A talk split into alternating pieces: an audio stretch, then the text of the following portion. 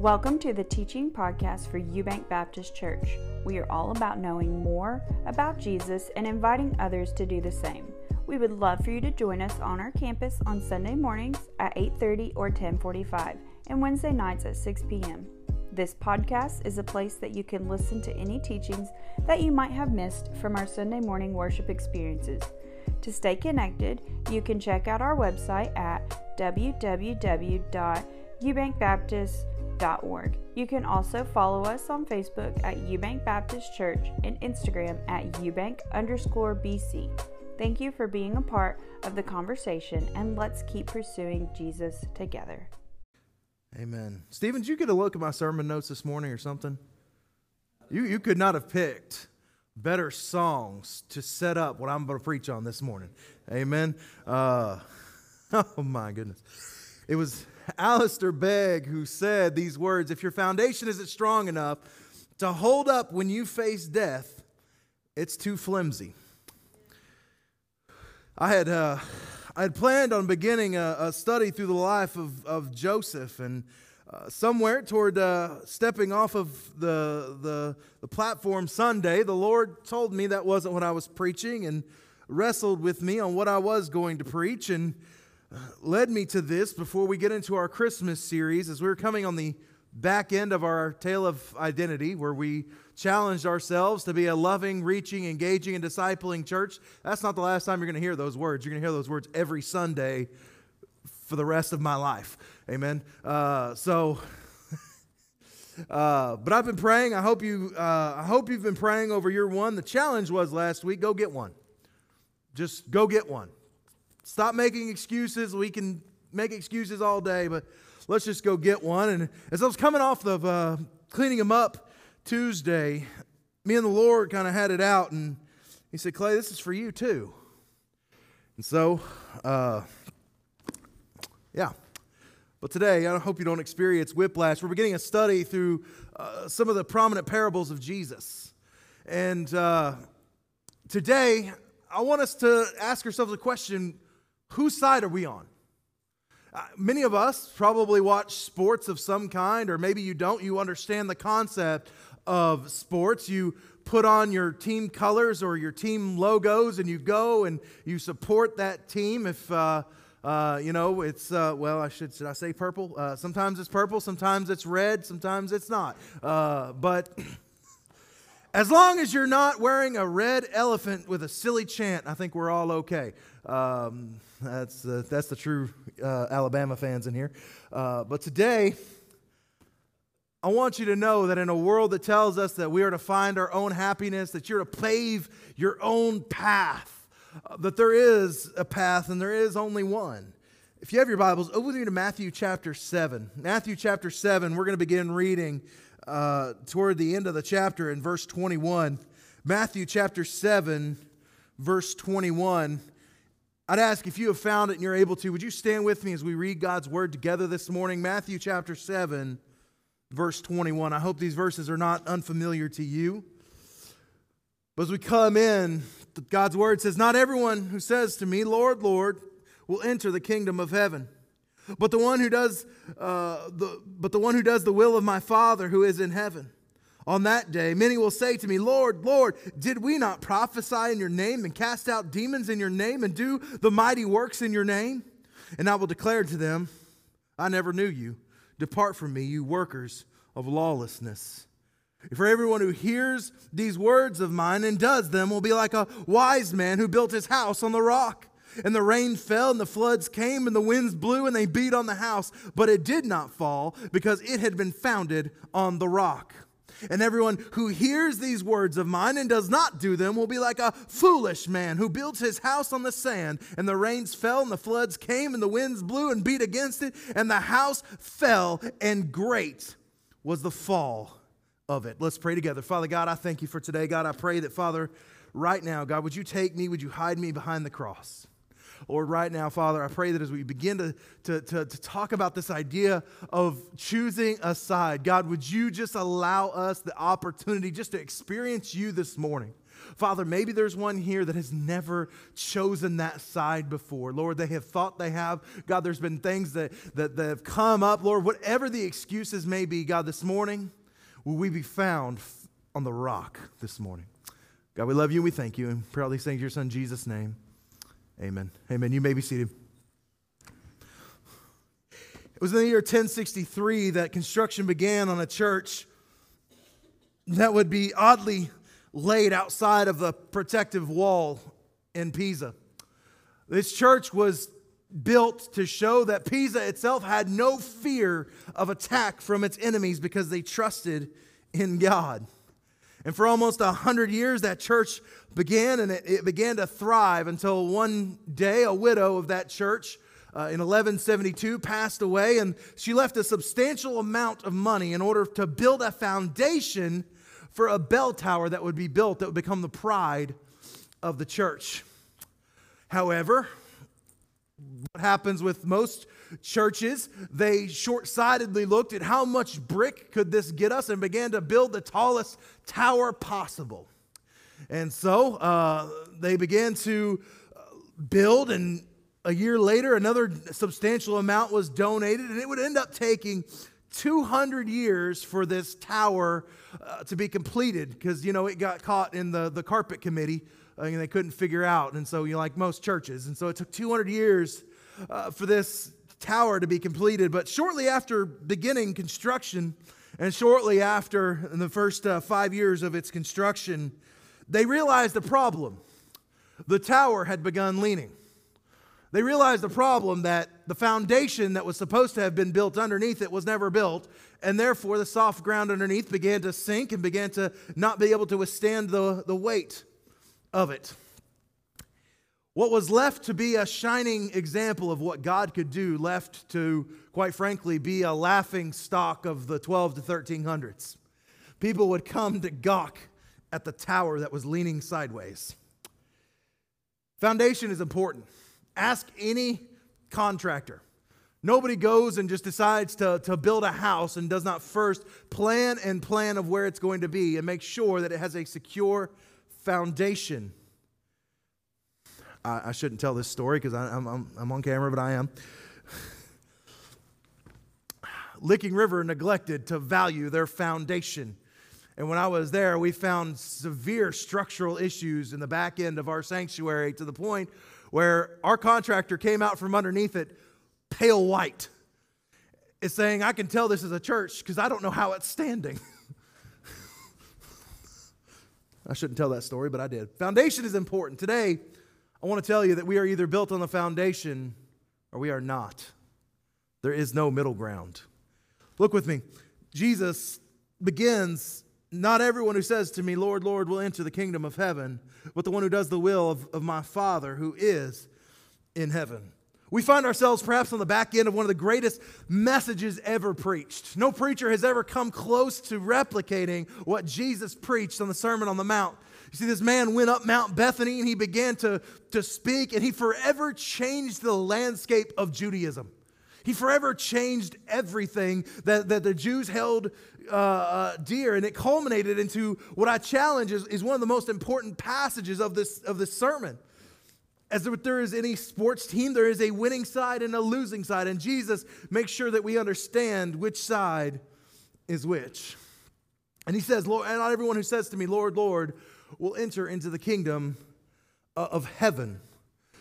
This is a tough passage for us because we like to think of the Jesus that is the, uh, the, the, the door thrower opener.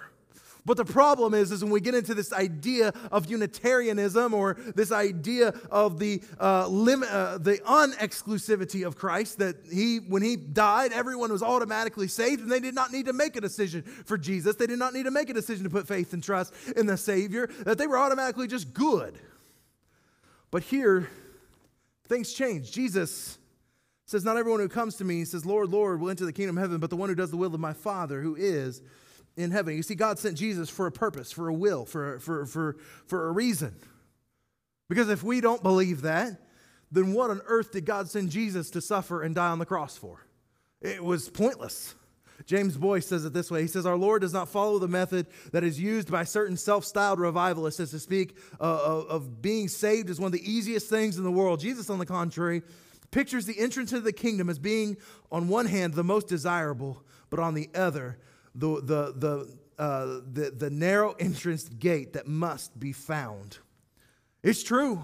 There's an exclusivity that comes through Jesus. This concept, this idea of the world that tells us, oh, well, your path will lead you to heaven. No, it won't. Only Jesus will lead you to heaven. And that's what Jesus teaches us here. And Jesus tells us where to find this entrance. He's warning his, his, his listeners about these that are falling by the wayside, this apathy, this deceit by false teachers, this hypocrisy, this folly, this uh, everything that's being wrapped up in what we could talk about today is talked about in this passage. Because it should be one of those things. This is one of the most terrifying, this used to be one of the most terrifying things for me. I think I've said that before. This passage of scripture used to, used to scare me because I didn't want to do all of these things in the world and, and, and, serve the Lord and do all these things. And I found myself before him and say, Depart from me, for I never knew you. And the problem was, is that I was looking for for myself than I was for Jesus. But that's what Jesus teaches us here. It's not about us, it's about him. Is your faithfulness to God worth it? I don't know how many of you have ever attended a funeral before, uh, but when I perform a funeral, one of the most important things that I want to know about a person, I don't care, I mean, I do care, but in the ultimate grand scheme of things, it doesn't matter how old they were. It doesn't matter how long they were married. It doesn't matter whether they were a good person. What matters to me was what decision did they make about Jesus in their life. All the other things are great things to know. I pray that everyone lives a long and joyful life, but the most important thing I want to know is what decision did they make for Jesus on this side of eternity? When I speak with families, one of the, one of the top questions I get asked, did they go to heaven? They're so, the most important thing when we come to your funeral is what did you do with Jesus? First question I want to ask us this morning is this If it matters so much on our death day, why do we treat it like it doesn't matter in our life? If it matters so much on our death day, why do we treat it like it doesn't matter in our life? We spend our whole lives saying, Well, I'll get to it. I'll do it someday. But what if we don't? Jesus says here, on that day, Verse 22 Many will say to you, Lord, Lord, did we not prophesy in your name and cast out demons in your name and do the mighty works in your name? He said, I will declare to them, I never knew you. Depart from me, you workers of lawlessness or iniquity. Depart from me. Here, there are those who are convinced, absolutely convinced, that their works earned them their salvation. Lord, did I not go to church on Sunday? Lord, did I not give 10% to my tithe? Lord, did I not volunteer in the children's ministry? That should have alone guaranteed me heaven. But Lord says, no. He says, Depart from me, for I never knew you. The most important thing here is that we must know Jesus. Jesus must know us. We must have a relationship for that to be a, a thing. We had a Brittany and I were in Chick fil A this week. This isn't in my notes. Uh, Brittany and I were in Chick fil A this week, and we came across one of the prominent members of the uh, disaster relief team. And I, I walked up to him and I said, Hey, how are you doing today? And uh, I could tell on the look on his face, he had no idea who I was.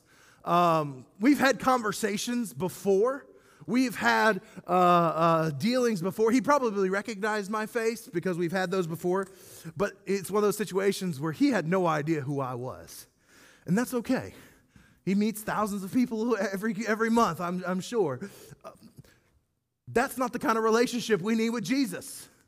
When we say, Well, Jesus, I don't need you through the rest of my life, I only really need you in the, the trouble. God, I only really need you to be involved when I, my life is falling apart. But the rest of the time, I'm good. I don't need you. But when we get this, depart from me, you workers of lawlessness. Those are haunting words, and I hope that we can put that fear to rest. Is if we have a relationship with Jesus, we won't hear these words. When it comes to that relationship with Jesus, this is not what we're talking about. We're talking about those who try to fit their salvation within their own ability and take Jesus completely out of the picture. But you see, there's something here because knowing him precedes everything else. And that's why Jesus is about to tell us this parable.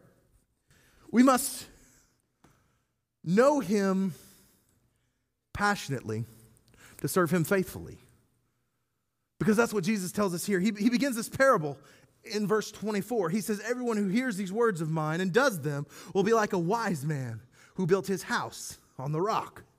We know this parable. I hope you know this parable. Even, even as an unchurched kid, I knew this parable for some reason. This, this parable kind of stuck out to me. And here again, we face these two decisions that Jesus is going to give us. We either build a foundation upon the rock or the sand. We either build a foundation upon the strong or the, the, the weak. And we have this wise man who built his house upon the rock. And the thing this passage teaches us is that the, who God is and the promises that God has brought us is where our foundation is needing to be built. We build our foundation on the promises of God, not on what we can achieve, not on what we can do. You see, it's more than just trusting in some guy named Jesus that lived a long time ago. It's about trusting the Savior of the world who stepped out of eternity into human flesh, lived a sinless life, paid the ultimate death price on the cross so that you can accept Him and have eternity with Him. It's not about a name, it's about who Jesus was. It's not about the Jesus part, it's about the Christ part. But we begin a duality here. Jesus says those who are wise, this Greek word here is, is phronimos, and it, it's to be of a prudent state of mind. You're in a good state of mind, you have a good mindset. But there's thing here, we have this wise man, and I want you to think of this kind of like a not a man who places things on on on just uh, uh, baseless accusations because we're not. But this word kind of invokes this idea of a jury who, who is given evidence of a case and makes a decision based upon it. Can I tell you that we have the evidence that are based upon the case today, and we must make a decision based upon it? That is the wise man. So, what type of man is wise? Simple. Jesus tells us the one who builds his house on the rock. The one who builds his house on the rock. The one who builds his life upon Jesus will stand. But watch what happens. Verse 26 Everyone who hears these words of mine and does not do them will be like a foolish man who built his house on the sand. Everyone who doesn't hear these words of mine will be like a foolish man. I'm going to get fired for this. Actually, I shouldn't. These are the words of Jesus. The Greek word here for fool is the, word is the word moros, but more often we, we, we see it written out as the word moron.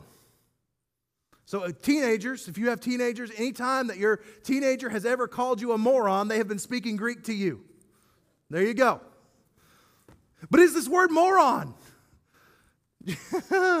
The one who builds his house on the rock is the wise. The one who builds his sand, house on the sand is a moron. That's what Jesus is saying. Don't get mad at me. This is what Jesus said. Second thing this morning is that our life is in the process of being built. We must build wisely. We must build wisely. There's a structure in Venezuela that's called the Torre de David, and it's the Tower of David and it was supposed to be one of the largest modern marvels of the world. But they didn't count the cost of building it. And they began to build this giant, ginormous structure, and it still to this day sits partially finished. And it's an eyesore. See, our, pro- our life is in the process of being built. We're a lot like that building sometimes. Jesus is coming in, He's building on, He's building us up. He's restructuring us in the way that He needs us. It's, a, it's what we call that fancy word of sanctification. It's the process of being built in the lifelikeness of Jesus. See, when we come to the Savior, we are nothing more than raw materials ripe for the building. But we must make sure that we build on the right foundation. It cannot be based on our religious activity. It's not who you're doing it to, it's who you know. You know that old phrase, it's not, it's not what you do, it's who you know? That applies here. You see, it's not about what you do, church. You can do all the greatest things in the world. You can start an orphanage. You can adopt a kid. You can volunteer in the children's ministry every single week, which you should. But that doesn't guarantee you salvation. It's about who you know. Do you know Jesus? That's what it comes down to. Because this last part is the most crucial. You see, we have this wise man and this foolish man. Watch what happens to each one of them in verse 25. And the rain fell, and the floods came, and the winds blew, and they beat on the house. But for the wise man, it did not fall because it had been founded upon the rock. Look at 27. And the rains fell, and the floods came, and the winds blew and beat against the house, and it fell. And great was the fall of it. Notice what happens here. What is wonderful. This, this, this is amazing because those that were built upon the rock, it stood. Those that built upon the sand, it fell. And it says, Great was the fall of it. At the heart of what Jesus is teaching us, he is not concerned about teaching you how to build a home. I don't know anybody. Uh, you, you tell a contractor, I'm going to build a home. He says, What's your plans? You open it up to Matthew 7 and you say, Build it like this. And they're probably going to look at you like, Okay, but what do you want it to look like? That's not what Jesus is teaching us. Jesus is not teaching you to build a home, He is teaching you to build a life. But there's a condition here. The winds came, the rains came. And can I tell you this morning? The winds and rains are faithful to come. The storms of life are faithful to come. See, the problem is, is most of us have more of a, a Gene Williams view of this rain. You know, the singing in the rain, I'm singing in the rain. What a glorious feeling. That, that's not what the rains look like when they hit our lives, right? You see, winds of change come and come often in our lives. And maybe it looks like the winds of an unexpected diagnosis. Maybe it looks like the winds of a, a tornado or a disaster that rips through your, your family's house. Maybe it looks like the winds of the loss of a breadwinning job, or maybe it looks like the winds of a serious illness, or maybe it looks like the winds of the loss of a loved one. The winds of life are faithful to come. That is one thing that you can count on, you can hang your hat on, that you will experience trials and suffering on this end of eternity. But Jesus here is not concerned with where you build your house, but to build your life. Last thing I want you to see this morning, church, is that when the storms of life come crashing into your life, what is left standing? Because they will. The storms of life, they are going to come. But the question is, what is left standing? You see, when death comes crashing into your life, what is left? When the sting of death comes straight after you and takes everything away, what are you left with? Can I tell you that if you were the fool or the moron who built his house on the sand of this world, ab- abandoning Christ and putting your faith in your own ability to secure salvation, you will awake finding yourself much like the rich man found himself, staring up at Lazarus, crying out for a drop of water to quench his eternal thirst. See, if we live our life as a moron, I'm being, being very phonetical to make sure I'm using the Greek here because I don't want anybody to get mad at me. We've sought after the pleasures of this life, we've neglected the calling of Christ. We will find ourselves just like Jesus depart from me. You worker of lawless, depart from me, for I never knew you. You see, we can be the foolish moron who finds ourselves knowing the right things. You may say, Well, I know the doctrine of Scripture. I know the doctrine of uh, Trinity. I know the doctrine of sanctification. I believe in the doctrine of the justification. But there, but no, this whole Jesus person, I know him no more than I know the guy sitting next to me. Because you know him more as Sir and less as Lord. You know Jesus more as Sir than you do Lord. But today there are two choices and only two. Either today you build upon the right foundation, you build upon Jesus Christ, you take that relationship, you make that uh, uh, relationship with Him, that you stand and do the will of the Father, or you take the life of the fool apart from Jesus. You go build your life in the sand, and when life comes crashing into you, you will find what is left standing. We are faithful to follow after Jesus. If we are faithful to follow after Jesus, to build our life upon Him, everything around us may crumble and fall, but Jesus will never fall or falter. See, God has made this the way to salvation. Our best plan is to object it. Because ultimately, what good are your objections when it comes to standing in front of him? And I'm going to I'm to pretend that Jesus is speaking Greek. I know that it won't, it'll be a different language, but he's going to stand in front of you. You are the moron who built his house upon the sand. Depart from me, you workers of lawlessness. Can I not do as I will with my own? Is the call that Spurgeon gave out. No. Whether you build on the foundation or whether you build on the sand is the most important call today. Maybe you're here this morning and you've never done that. You've never taken that step into the relationship with Jesus, began that foundation right there on the rock. And maybe that's you this morning. Here in a moment, we're going to have a time of invitation, but my encouragement to you is if you've never accepted Jesus Christ before, let me tell you something. We have a problem in our life called sin, and it has separated us from God. That's the ultimate problem that we deal with. It doesn't matter what your financials look like. It doesn't matter what your family health looks like. It doesn't matter any of that. The problem, the root problem has become that we have sin in our lives. And it has separated us from God. But Jesus already paid that debt. He already went to live the sinless life, to hang on the cross, to pay the debt that you, that I, that we have all owed. And he asks a simple thing. He says, Take it, accept it, trust in me as your foundation. Maybe this morning you've never done that, and this is your time during this invitation. Maybe you're here, you've been a Christian for several years. Maybe you just need a heart tune. Maybe you're like me. Man, this bobber has felt like a thousand pounds in your pocket all week because God has just burdened you with that. And this altar is open for you to pray for that one. If we're not a church in prayer, what are we? There's this time of invitation. My prayer is that God will move in you this morning. It won't be about whatever song we sing, it won't be about me, it won't be about anything. But if the Lord is moving in your life this morning during this time of invitation, do not neglect it. Pray with me. Father God, I thank you for this morning. God, I thank you for who you are. And God, I thank you for all that you are doing. And Lord, right now, God, would you just begin a work? God, right now, would you just challenge us? Father, even right now, maybe there's one here that has never accepted you, built that foundation upon you. Lord, I pray that you would call them to Pastor Aaron or myself.